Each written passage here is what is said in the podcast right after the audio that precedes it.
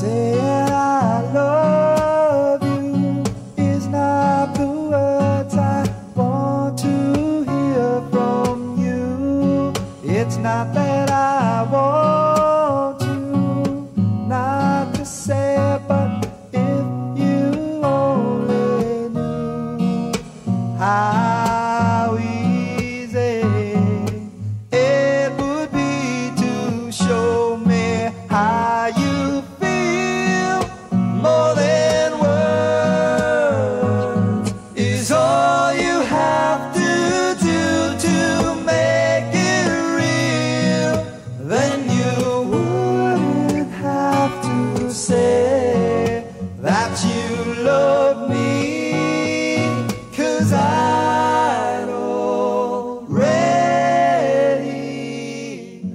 有一首非常动听的英文老歌，歌名叫做《More Than Words》，言语之外。它的大意是这样子的：我爱你这三个字，不是我想从你口中听到的。我不是叫你不要说我爱你，你知道吗？其实你很容易就让我感受到你的感受。除了表白，你只要有所行动，我就会认为你是真爱。如此这般，你就不用说你爱我了，因为我已经知道了。如果我的心碎成两半，你会怎么做？除了那三个字之外，你还有什么办法来表达你对我的爱呢？如果我把这三个字拿走的话，你还有什么办法能够让我破碎的心复原？欢迎来到变奏曲频道，普遍真理，多样传播。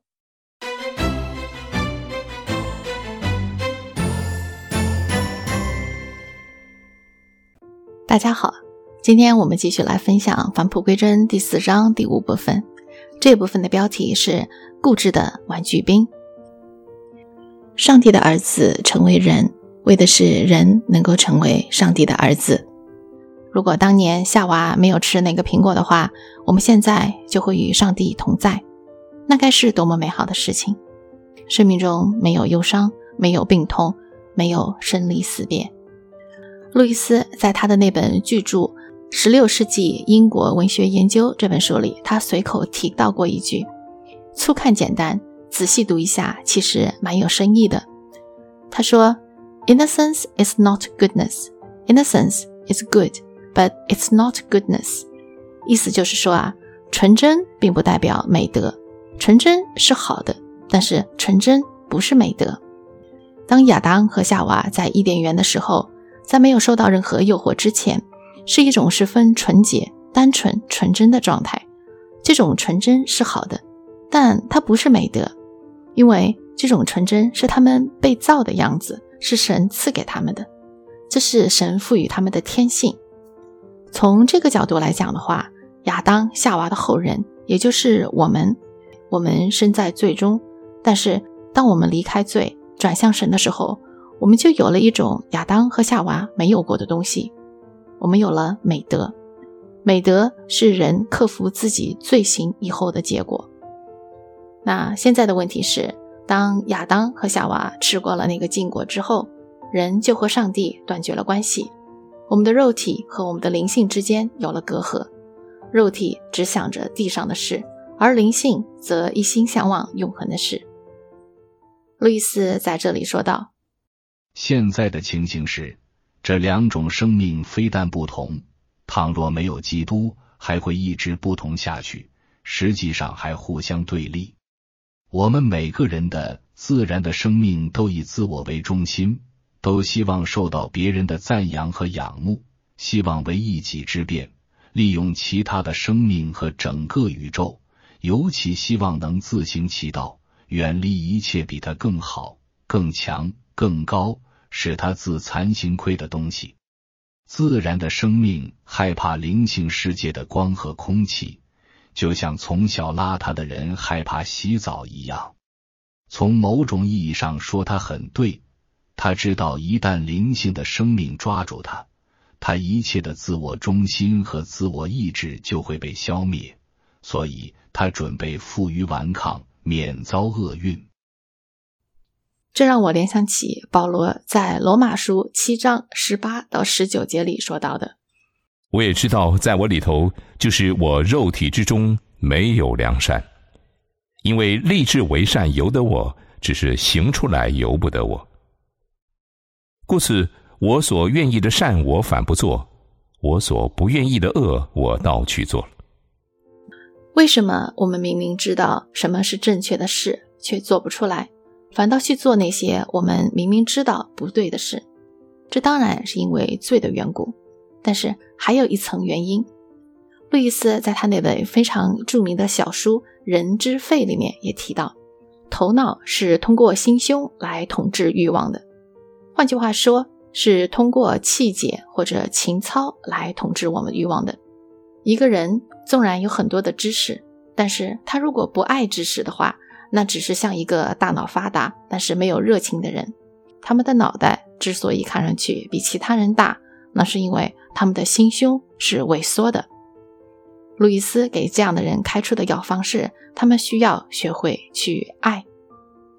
那么接下来，路易斯给我们打了一个比方：假如说我们有一种超能力，能够把玩具的小锡兵变成真正的活人，把他的金属的身体变成肉身。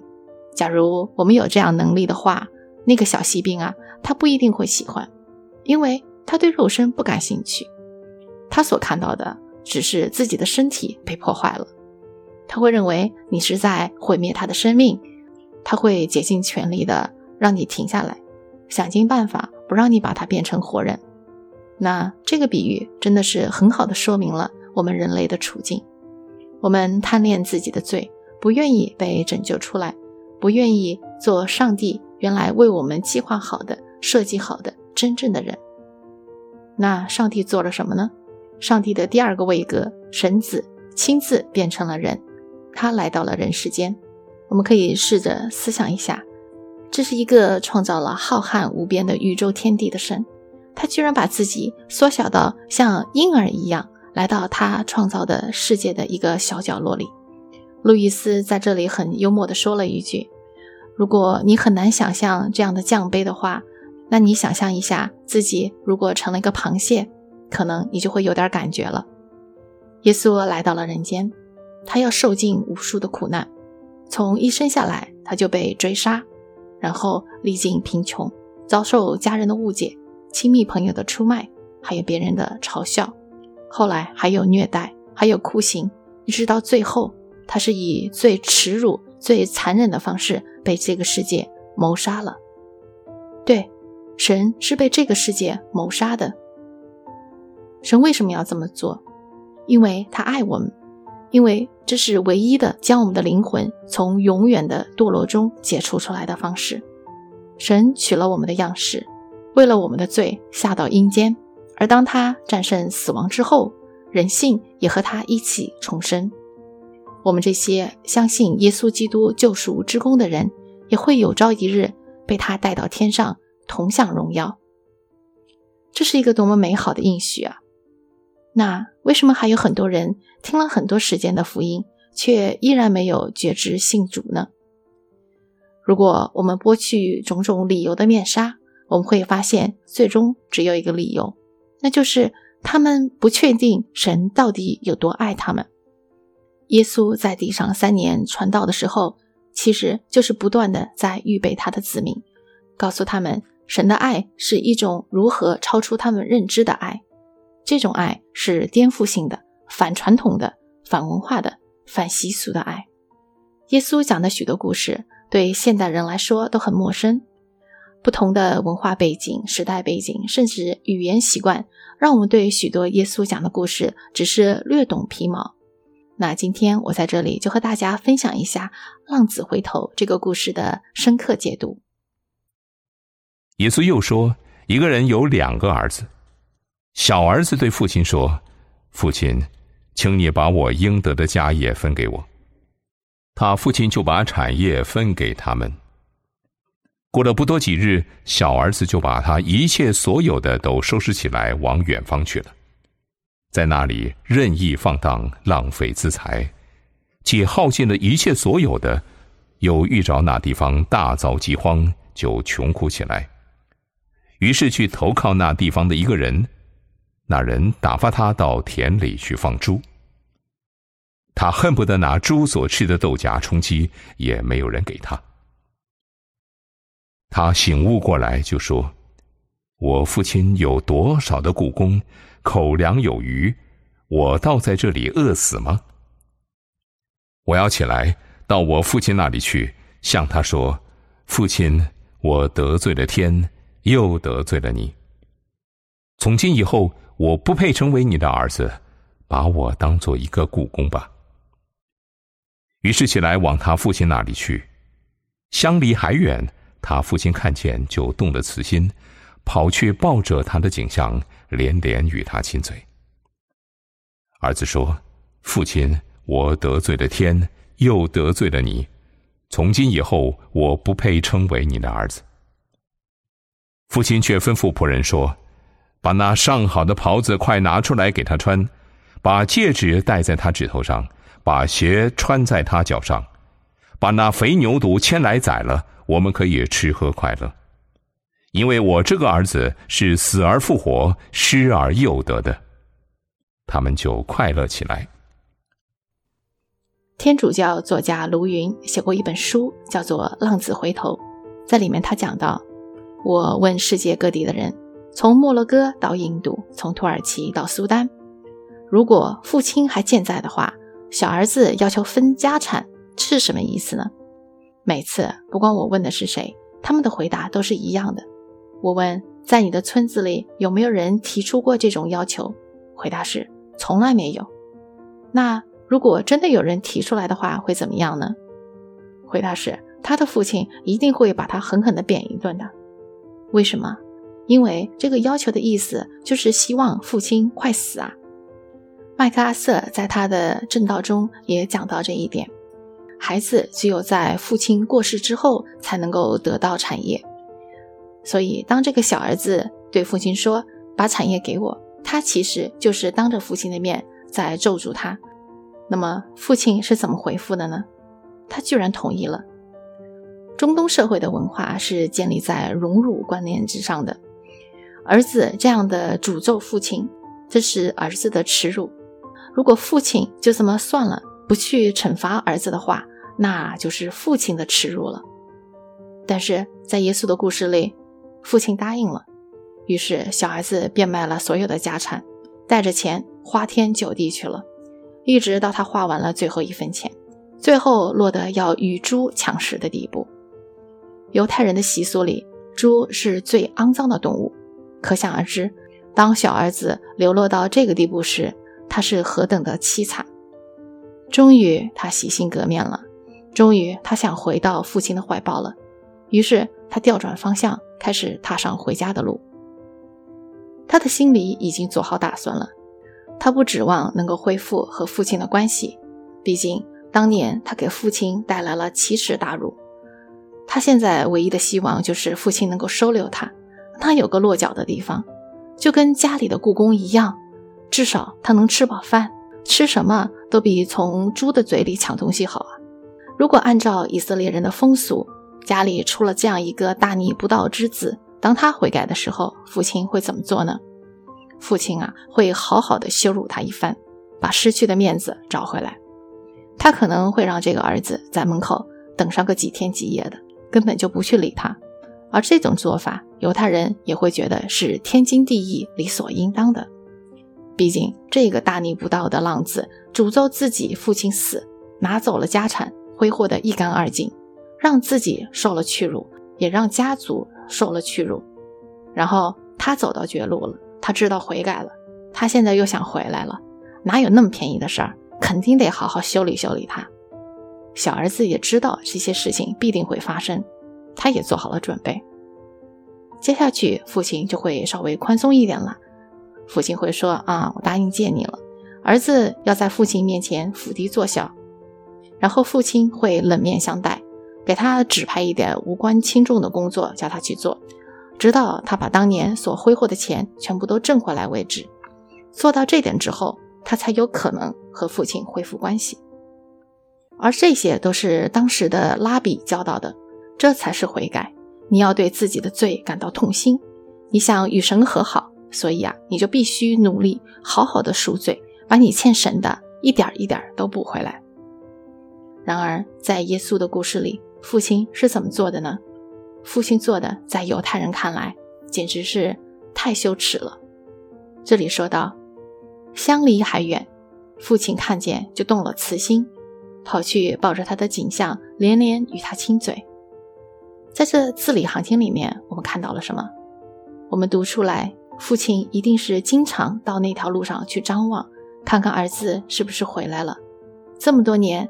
他或许能够得到一星半点小儿子的消息，他或许知道小儿子放荡无度，忘记了自己多年的教导，他或许也知道小儿子挥霍无数，把钱财都花光了，他甚至可能还知道儿子已经贫困潦倒，说不定他还知道儿子已经落到给人喂猪的地步了，可是他还是会经常到这条路上来抬头张望。每次张望的时候，心里总会带一点希望，但是更多的是伤痛。这种痛他没有办法和任何人讲，这种自我牺牲的爱他没有办法告诉其他任何人，因为没有人能够理解他对孩子的爱。你儿子都这么对你了，你居然还是一天到晚的想着他。老父亲只有不断的到这条路上来，一直张望着，一直等待着，终于有一天给他等到了。事情发生的时候肯定是白天，因为在这里说到他老远就看到他了，这意味着镇子里面都是人，男的、女的、老的、小的，什么样的人都有，只要不是在地里干活的，都会在镇子里。父亲看到了孩子，他的第一反应是什么？他动了慈心。在这里，慈心的希腊文原文是跟内脏有关系的，所以父亲动了慈心，就是在说。父亲是这样子牵肠挂肚的爱他。接下去，父亲做了什么呢？他跑过去。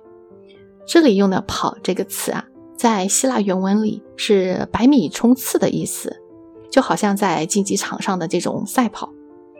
我们读到这里的时候，脑海里想象的不是老人家加快速度一路的小跑，而是他迫不及待的朝着儿子冲了过去。你知道吗？这个举动又是犯了犹太人的大忌了。有一位研究中东风俗的专家，他叫 Kenneth Braley，他在一本书里写道：“他说，在中东啊，特别是在那个时候，那种德高望重的长辈或者是这种贵族一类的人，是绝对不会跑的。其实这点我们倒能想象。你什么时候见过伊丽莎白女王跑啊？没有，对吧？那太不庄重了。不过。”中东文化里，这还有一个原因：这些德高望重的人，他们不跑步，是因为他们穿着长袍。一旦跑起来的话，就势必得把那个袍子啊给拎起来，否则他们会被绊倒。可是呢，一旦拎起长袍，露出小腿，那就不行了，这可算是很羞耻的事呢。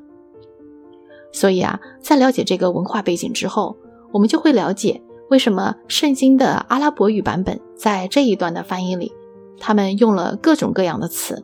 比如说，他们会说：“啊，父亲去了，或者父亲出现了，或者父亲匆匆忙忙的过去了。”总之啊，他们就是变着法子不说“跑”这个字来。一千多年来，圣经的阿拉伯语版本在这一段的翻译里面用了各种各样不同的词来表达“跑”这个意思，但是他就是不说“跑”。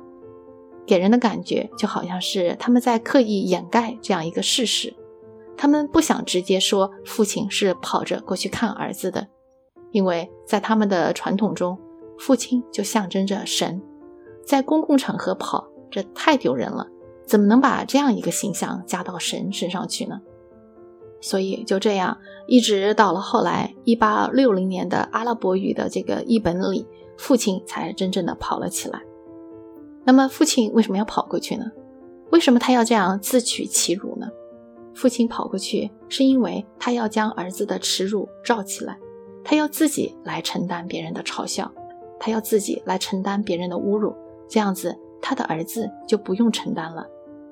终于等到他冲到儿子面前，一副更加让人震惊的画面出现了：他拥抱了儿子，这个破衣烂衫的，像个乞丐一样的。身上还散发出各种各样臭味的流浪汉，而尊贵的父亲百米赛跑一样的冲到了他的面前，紧紧的抱住他，然后还和他连连的亲嘴。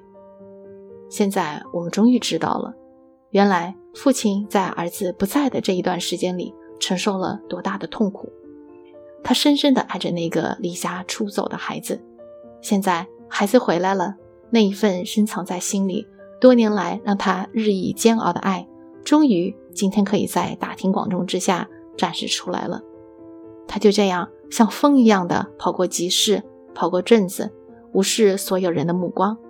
这里面有惊讶，有诧异，但是更多的是鄙视、不耻、嘲笑、唾弃。父亲可不管这一切，他要去拥抱他的孩子，他要把袍子给他披上，让孩子不再承担耻辱。现在所有的人都看到了父亲是如何爱他的孩子的。他倒空了自己的尊严、自己的权利、自己的荣耀。他以如此卑微的方式把耻辱加到了自己身上，只是为了拥抱那个回家的孩子，把他罩起来，不让他再被其他人羞辱。当耶稣在讲这个故事的时候，我们永远无法想象听众是有何等的震惊。这一系列强烈的对比实在是太让人难以置信了。你想知道神是多么热切的盼望我们的回归吗？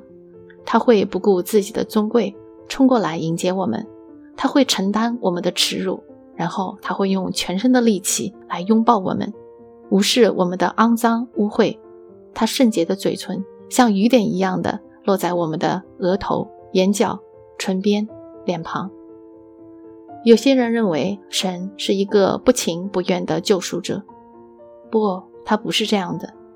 他冲过去和儿子亲嘴，这些亲吻里是带着浓浓的感情、深深的爱。事实上，儿子已经做好准备要去吻父亲的脚，但是父亲却是去亲吻他的头。在当时的文化里，这象征着完完全全的接受，它象征着友谊，象征着宽恕，象征着爱。象征着关系的全部的修复，而你知道吗？在这一切发生的时候，这儿子连一个字还没说呢。在父亲看来，他不用说，他离开那死亡之地，转头回家，这已经够了。这足以表明他对父亲的信心和他自己的忏悔。他转头回来，要把自己完全放在父亲的慈悲之下。他转头回来，已经预备好要承担所有的耻辱。儿子已经做好准备了，但是父亲的做法出乎所有人的意料。他竟然如此的降低自己，倒空自己。而父亲所做的，就是耶稣正在做的。他从天上降杯，来到这个充满罪恶的人间。他跑过来迎接我们罪人，他承担了我们的耻辱，承担了别人看我们的冷嘲热讽。他朝我们飞奔过来，拥抱我们，与我们亲嘴。与我们和好，父亲让儿子穿上最好的袍子，戴上戒指，这些都是尊荣权力的象征。神也给了我们这些认罪悔改的人一切的荣耀、权威和尊严。还记得片头我们听的那首歌吗？如果你的爱人不能跟你说“我爱你”的话，你怎么知道他真的爱你呢？你要看他的行动，对吧？那你看到耶稣的表白了吗？他不单单是用各种的故事来告诉我们他对我们的爱、对我们的恩慈、怜悯、宽容和忍耐，他甚至还为了我们把他自己献了出去，把自己钉上了十字架，抵了我们的债。至高无上的神从最高处降杯，来到充满罪恶的人间。他是来自另一个世界的人，他的语言我们听不懂，他的故事我们理解不了。他的心我们更是看不透，但是有一点我们知道，即使他不说我爱你，只要看一看他为我们做的这一切，我们就会知道他是如何的爱我们。无论罪有多大，耻辱有多深，恩典战胜了这一切。